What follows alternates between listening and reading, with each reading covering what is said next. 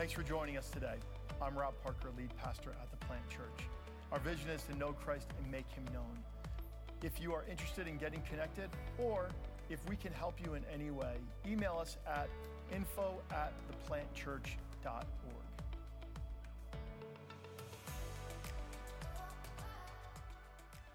So, uh, this morning, what we're going to do, uh, you can open up your Bibles if you have it to Psalm 120. Um, or, or, if you have a, your, you Google it, Bible app, however you read the Bible, Psalm 120. And, and uh, we're going to start a new series kind of to that end. H- how do we take stock of where we've been these last 18 months, uh, where we're at right now, and, and, where is God inviting us to go together? So we're calling this new series uh, Ascent. And, and, and, we're going to be looking at these uh, Psalms of Ascent, some of them, we're going to look at six of them in particular, uh, that go from Psalm 120 to Psalm 133. And, and they're going to help us shed light on this whirlwind of, of a time we have lived in this last 18 months, what it's done to us, and, and where God is inviting us to go. So, are you ready to go on this journey with me? So before we jump into reading it, okay, one of you's excited. I feel so encouraged. Um, before we jump into the Psalms of Ascent, um, I, just want to explain what the Psalms of Ascent are because uh, I'm talking to you about it like, oh, you all know this. So do you guys see in some of your Bibles, you're going to see a little heading above Psalm 120. What does it say? It says the Psalm of Ascent right? Uh, if you have, if you ever read the Message Bible, uh, which is a paraphrase, it's not like a translation, but it's a paraphrase to give you a better like idea of, of modern thought about what's happening in that in these stories. The Message Bible will put at the top a pilgrim song or something like that, and that's exactly what they are. The Psalms of Ascent uh, were the songs that the ancient Israelites would sing on their journey to Jerusalem every year for festivals. There were three festivals every year that the uh, ancient Israelites would go to Jerusalem for. They'd leave their home and they'd go in Jerusalem. And uh, potentially for all of them, but scholars are sure that they would sing these for one of the, uh, one of the festivals in particular. And they would sing Psalm 120 through Psalm 133 on their journey to Jerusalem. So we're going to be like pilgrims here for the next six weeks, and, and we're going to go on a journey. We're going to go on a journey that's going to help us make sense of where we've been these last 18 months, uh, where we are right now, and where Jesus wants to invite us on a journey together. So let's read Psalm 120 together. Verse 1, it says, I took my troubles to the Lord. I cried out to him, and he answered my prayer. Rescue me, O Lord, from liars and from all deceitful people. O deceptive tongue, what will God do to you?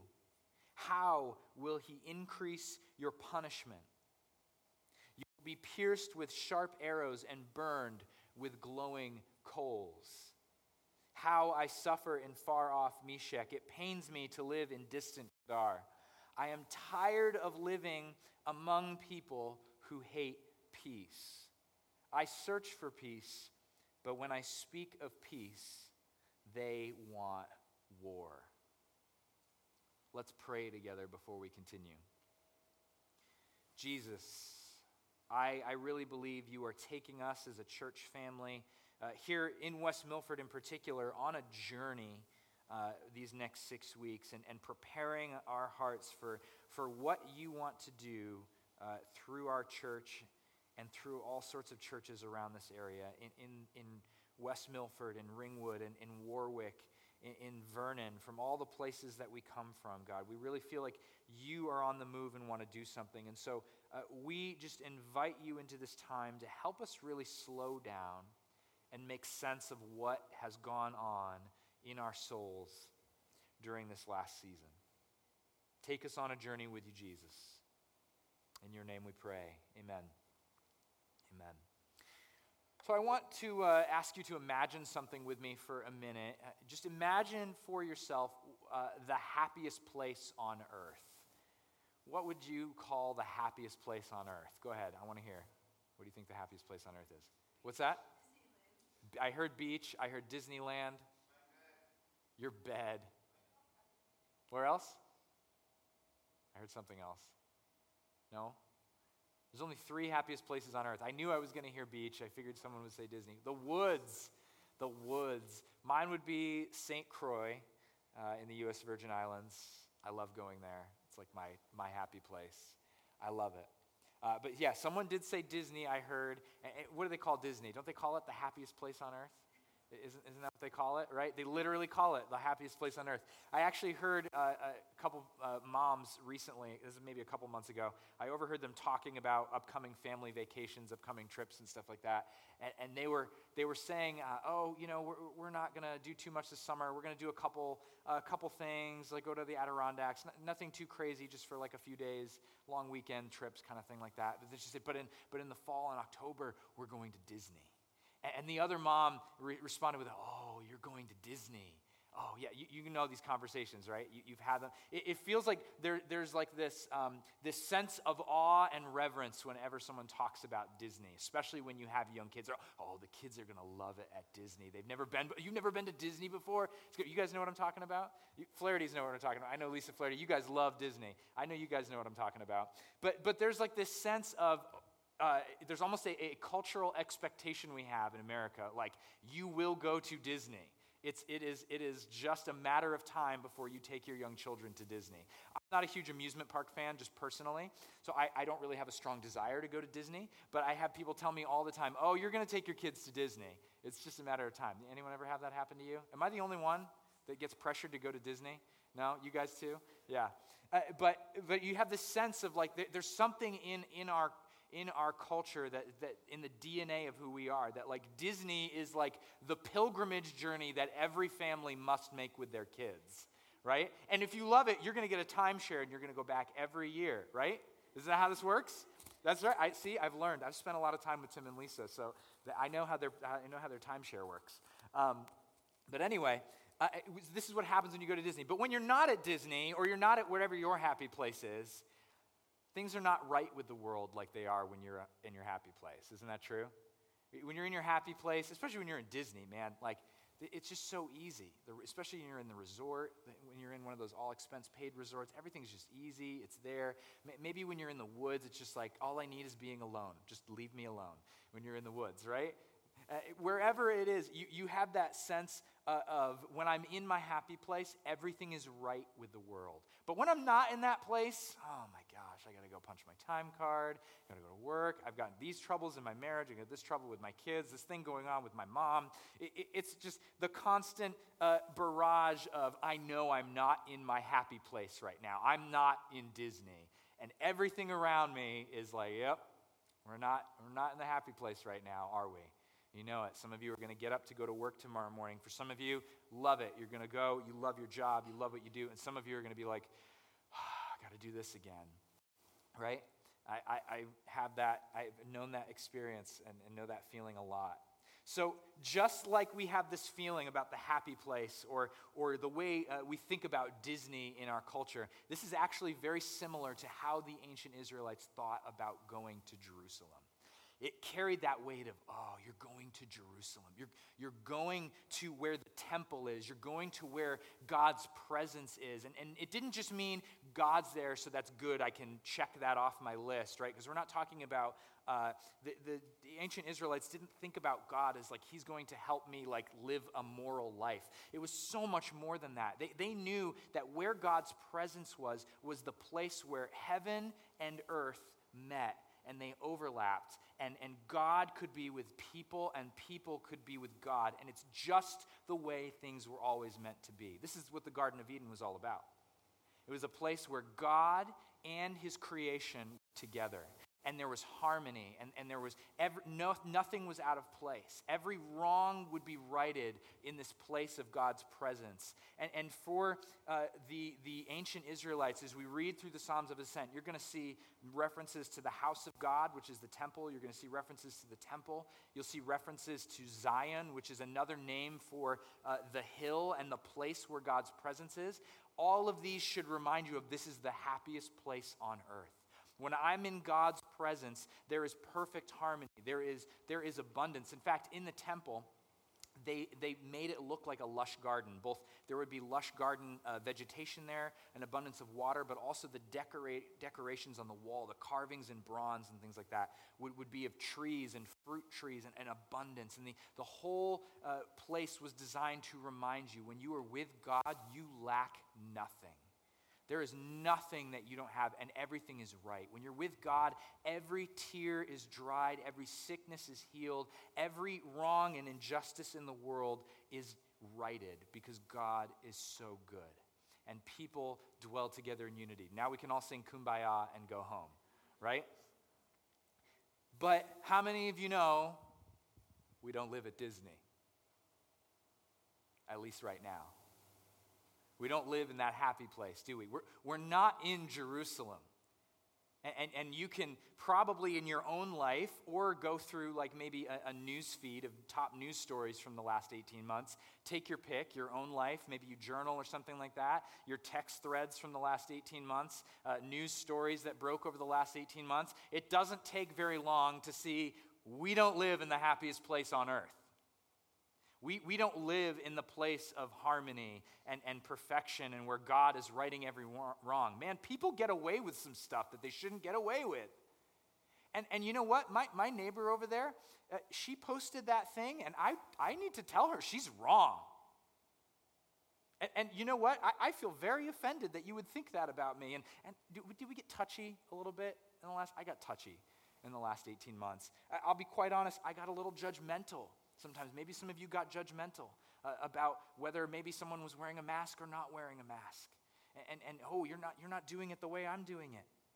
Things got really chaotic and messy, didn't they? Yeah?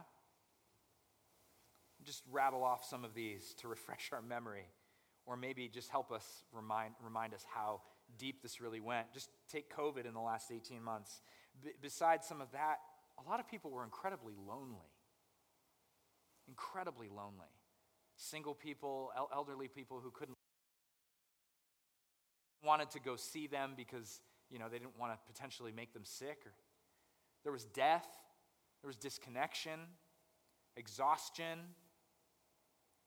there's many uh, experts actually say that there's actually a, sense of probably collective uh, post-traumatic stress disorder ptsd that many of us are, are dealing with after, after COVID. If we didn't work in a, in a uh, healthcare environment uh, in, in the past, um, having to follow complicated health regulations the second you walk out of your, your door was, was a really uh, abrupt, kind of uh, jarring experience. Uh, you know, my wife is a, a therapist. Let, let, me tell you, the mental health industry did really well during COVID, especially doing teletherapy and online. Pe- people were in pain people were, and I don't say that to be crass about it, doing what it was. Just, it, there was they could not keep up with the demand.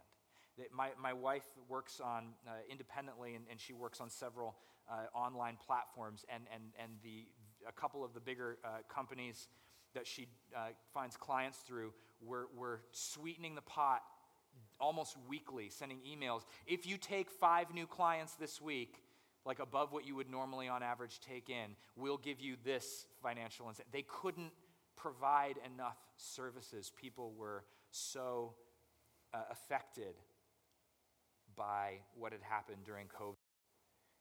This, uh, this heightened, I think, and revealed a lot of other things that were already going on in society. We could, we could talk about how uh, a lot of social injustices were, were already going on. And, and I think with everyone being stuck at home and stuck to TV or their news feed, and they couldn't really go out that much, they, they saw uh, a lot of the injustice against the black and Asian community, perhaps that they would not have paid attention to in the past. I, I had a conversation with someone that said, I thought this was all done back in the 60s with the civil rights movement.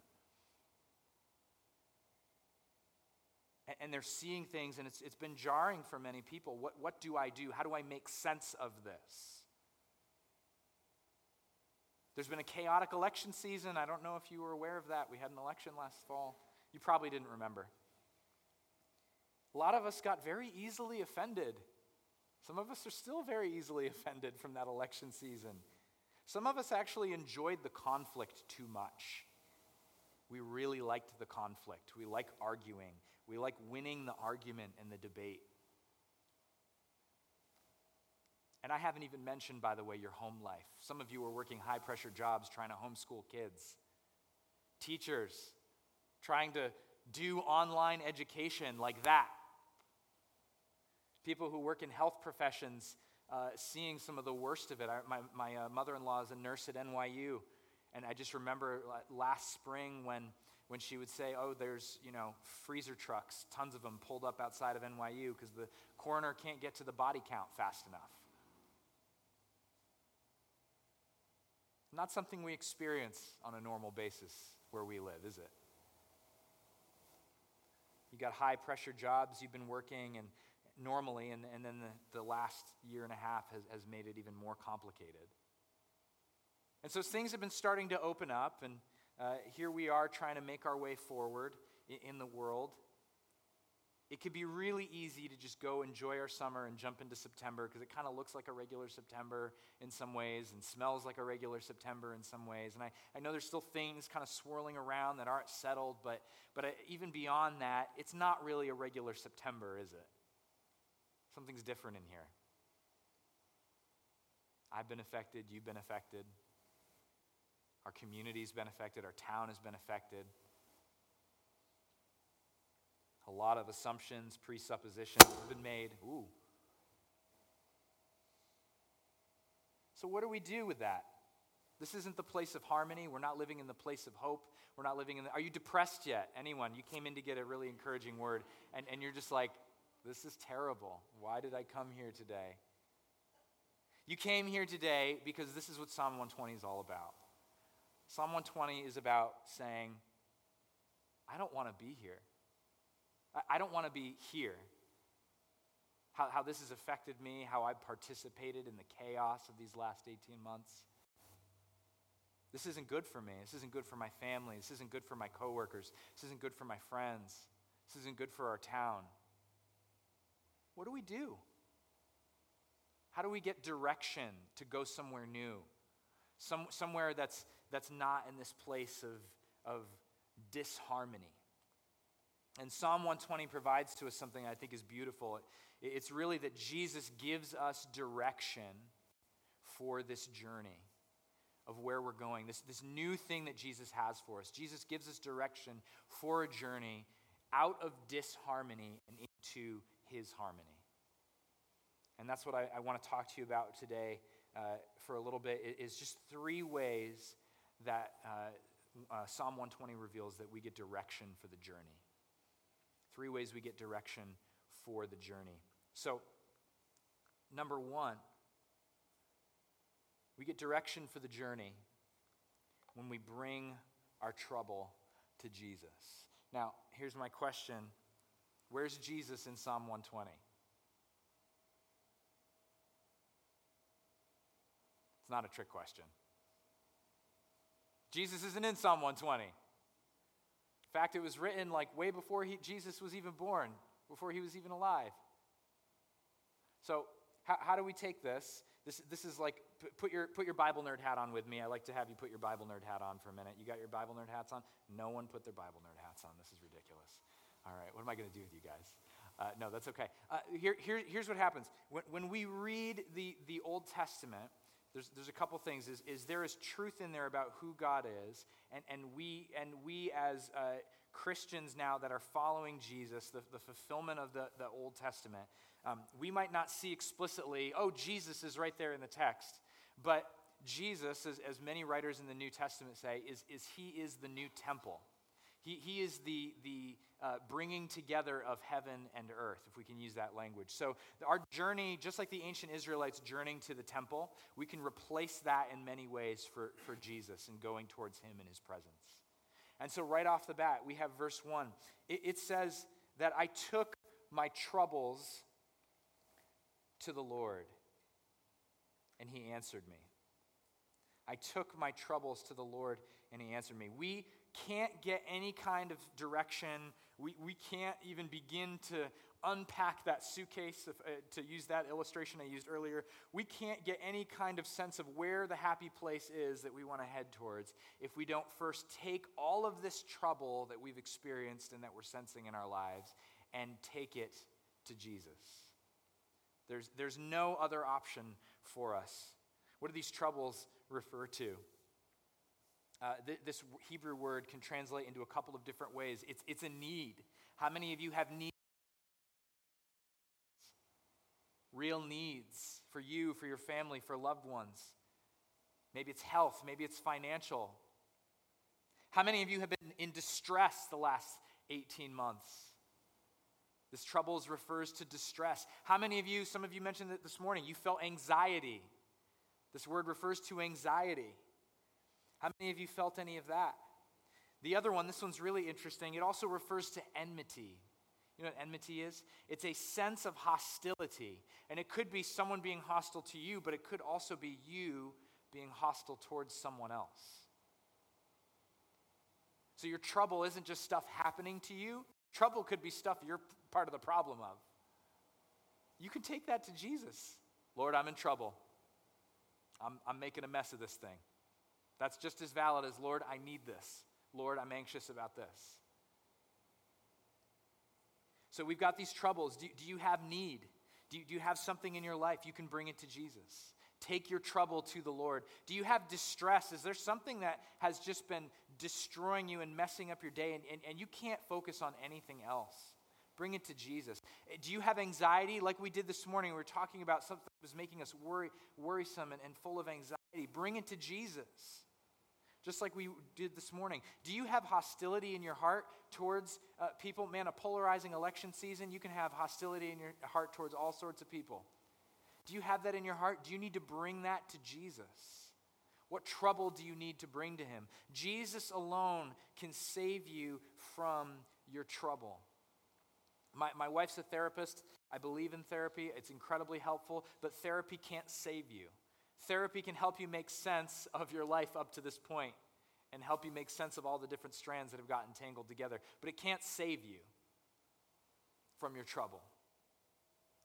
We're not sufficient in ourselves. No one has enough uh, self will or self determination to, to save themselves and get themselves out of trouble. We need someone to bring us out of trouble. So, what's this mean? If you want to get answers from Jesus, your prayer life's going to have to go to a different level.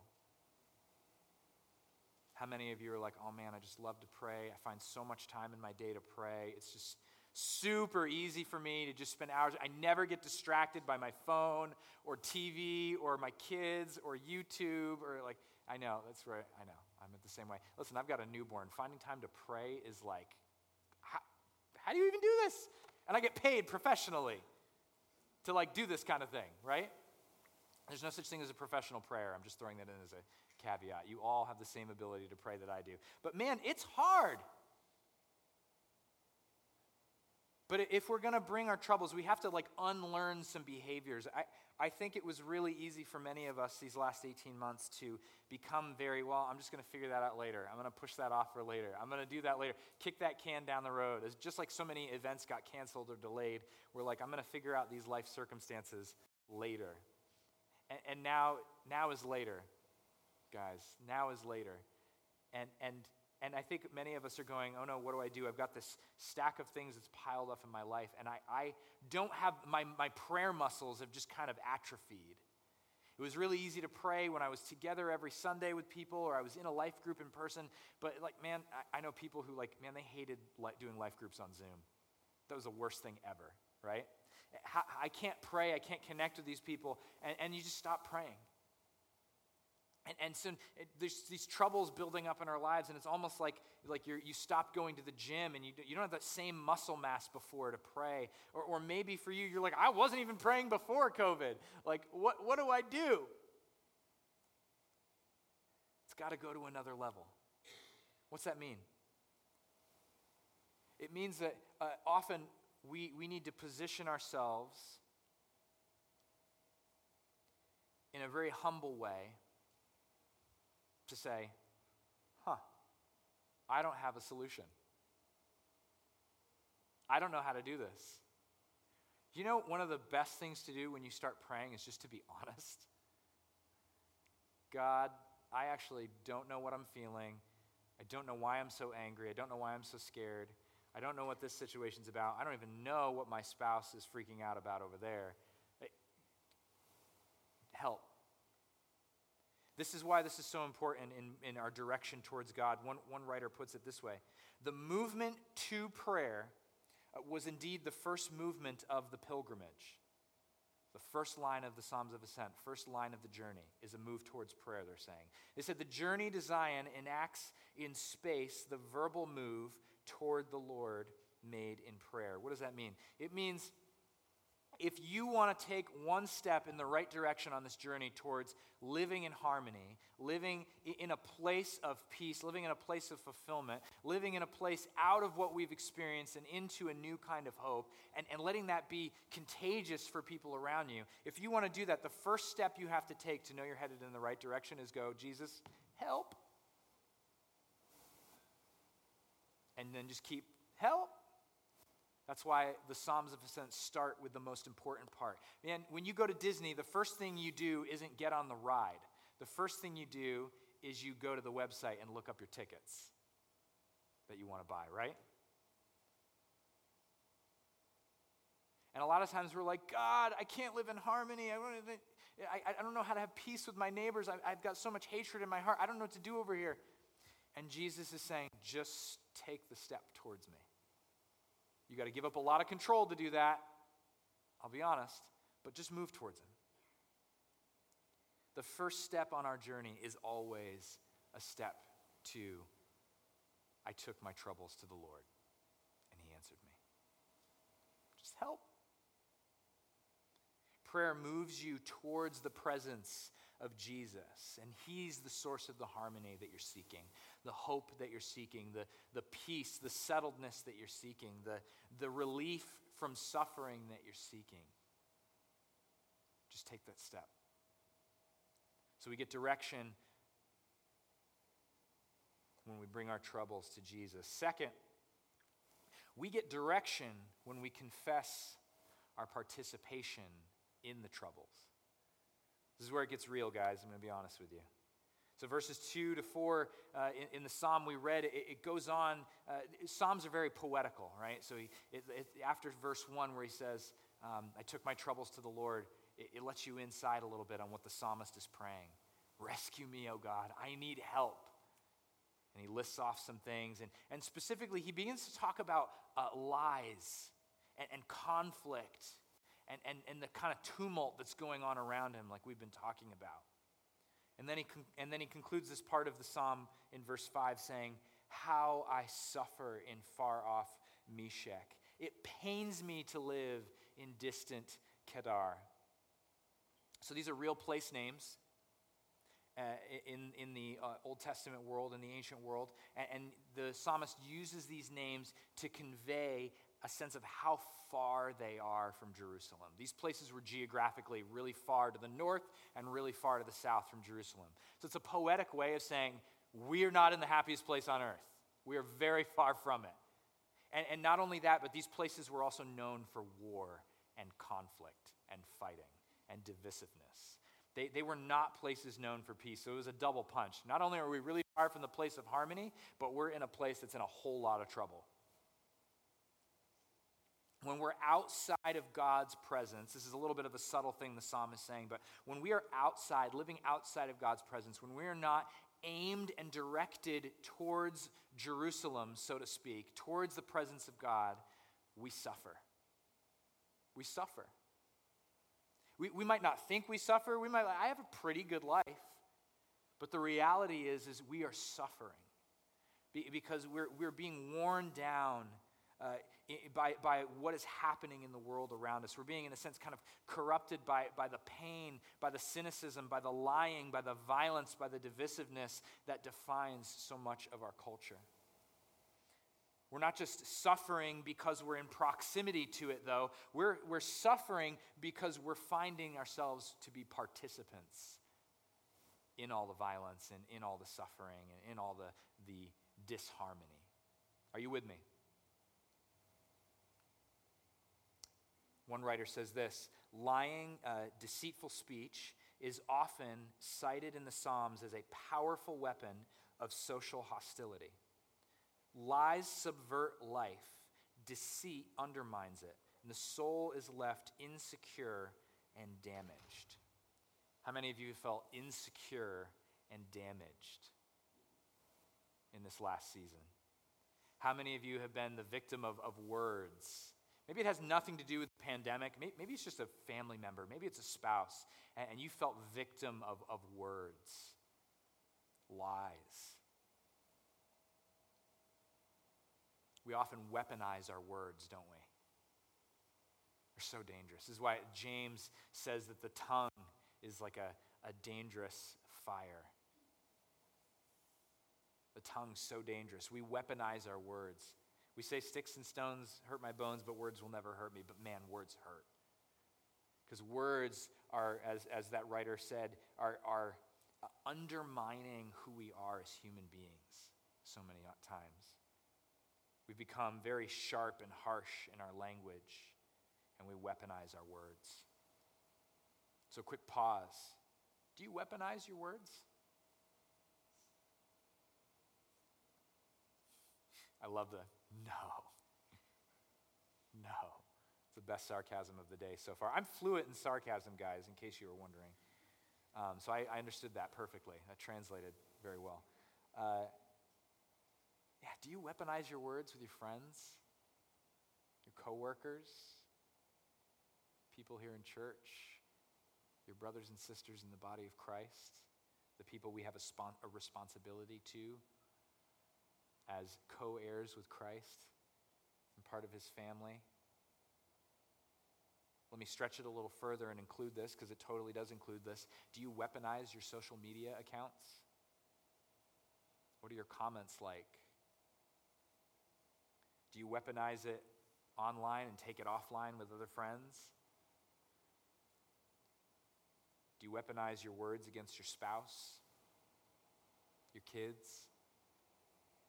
Maybe, maybe you don't weaponize it in front of them, you, you save face, but behind their back, they get it hard. I think often in these last 18 months, our, our bodies have maybe been physically in the pews on a Sunday morning, but our hearts have been in Meshech and Kedar. Our speech has been in Meshech and Kedar. Our, our thoughts have been thoughts of defensiveness and and how to get one up on the other person and figuring out if I say this and then they say that, then I'll say this. Trying to prove our point. Man, I, I without getting on my soapbox too much here, no one's interested. Also, eh, let me say it this way, actually, this is probably more helpful. No one's compelled uh, by a, a version of Christianity that just shows that they have all the right answers, it can shoot down every theory you have. No, no one's compelled by a Jesus follower who just says, Well, let me explain to you how wrong you are. They might be wrong, they might be misguided, but there's nothing really compelling about that. And I think a lot of times, with how crazy life has been, and, and, how, and how there have been very real things that need to be addressed by the church in the last 18 months, but, but I think we've used that as an excuse to just weaponize our speech. I don't want us to be a church that weaponizes our speech. Are you with me? That's Pastor Andrew going, don't weaponize your speech. I'll friend all of you on Facebook and stalk you.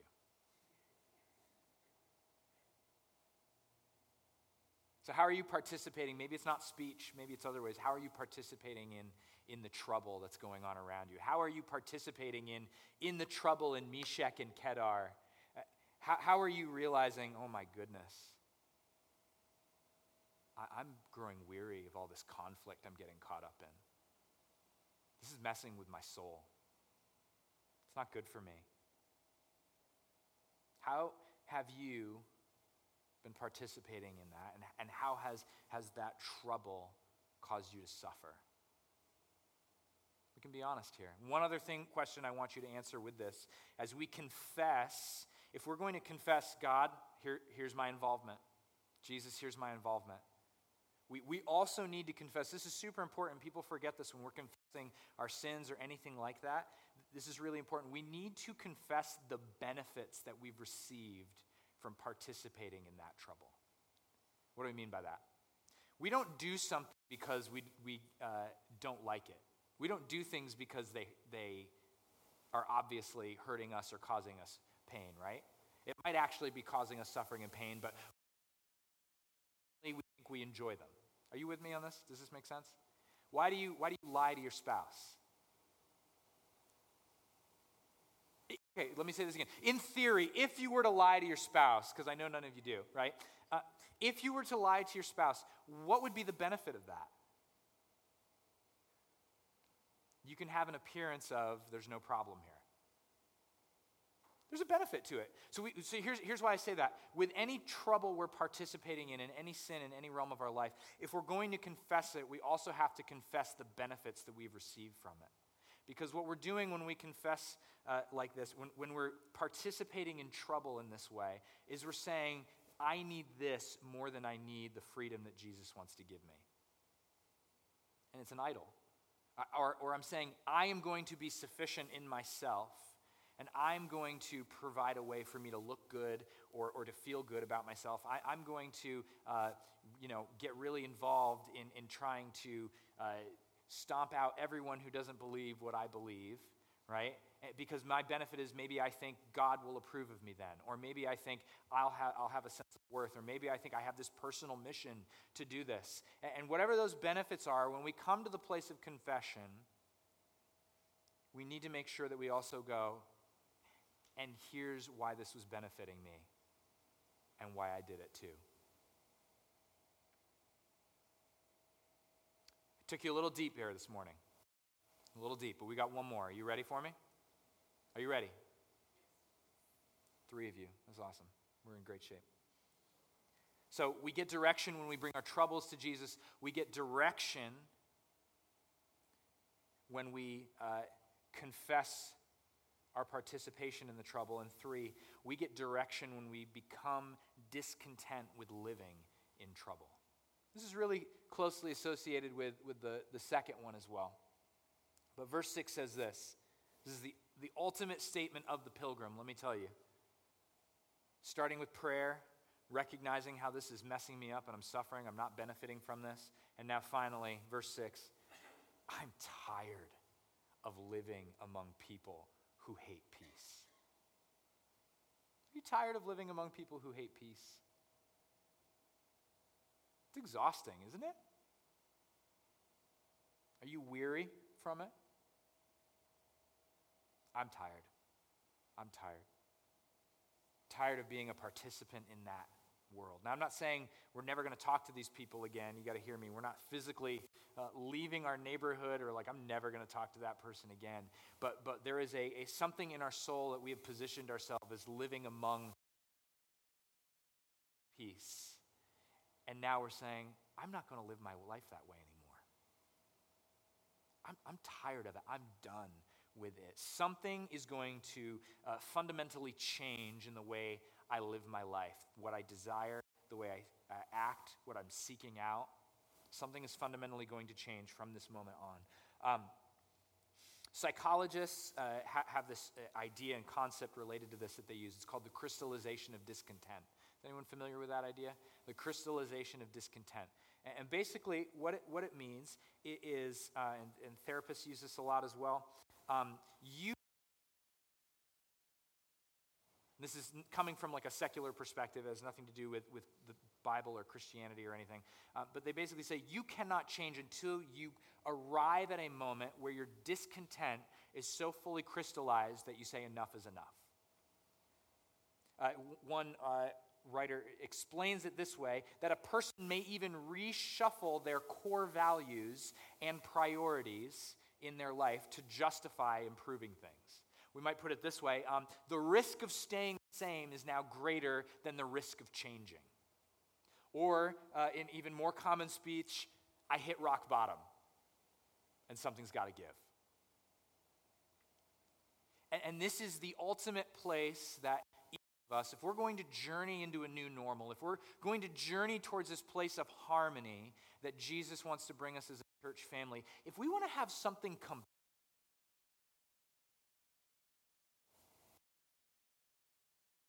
people who become dissatisfied and discontent with living in the place of disharmony. And, and if you're not dissatisfied, if you haven't reached that place yet, then maybe your first prayer needs to be I want to want this. I pray that prayer a lot. God, I want to want this. I'm not discontent with where I'm at. I'm still enjoying the benefits of this. But Lord, bring me to that place. And, it, and it's that step one again. You're just positioning yourself, aiming yourself in the direction of Jesus.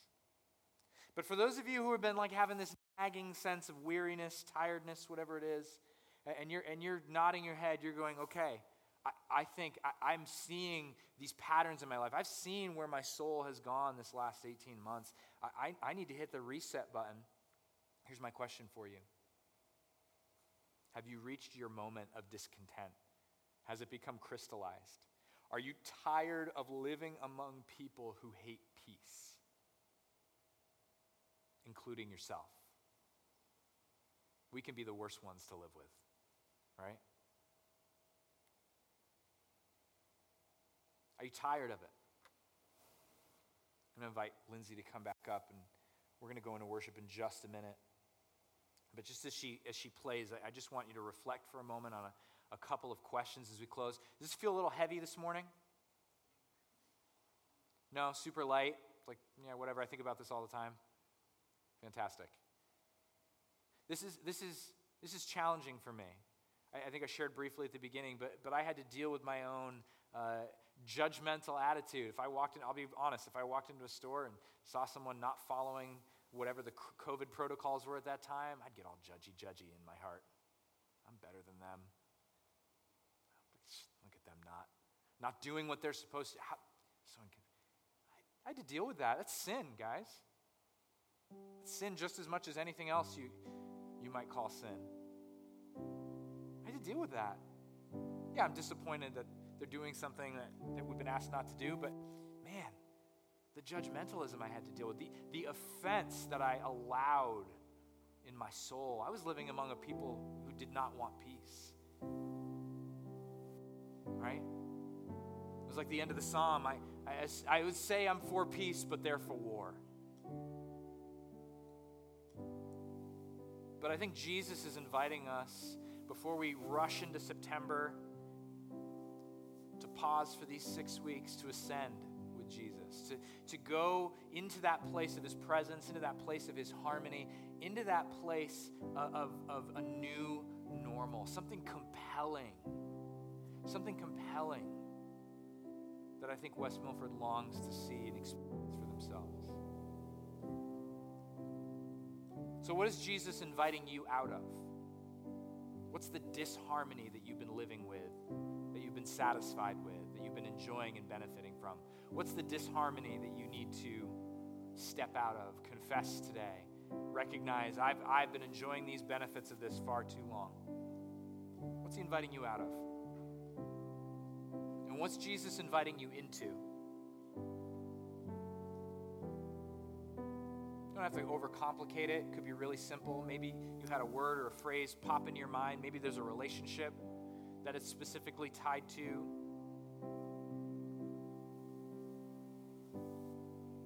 What's he inviting you into?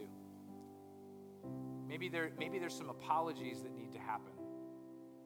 Maybe there's a taking responsibility for your actions or your words for the last several months. Maybe there's the potential for reconciliation.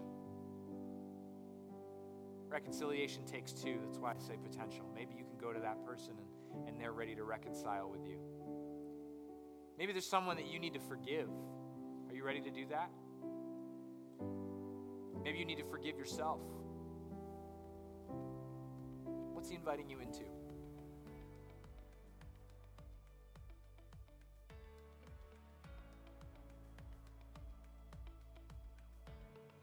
It was great having you with us today. We do hope that this sermon inspired you to know Christ and make him known. For more sermons and resources, please visit us at theplantchurch.org.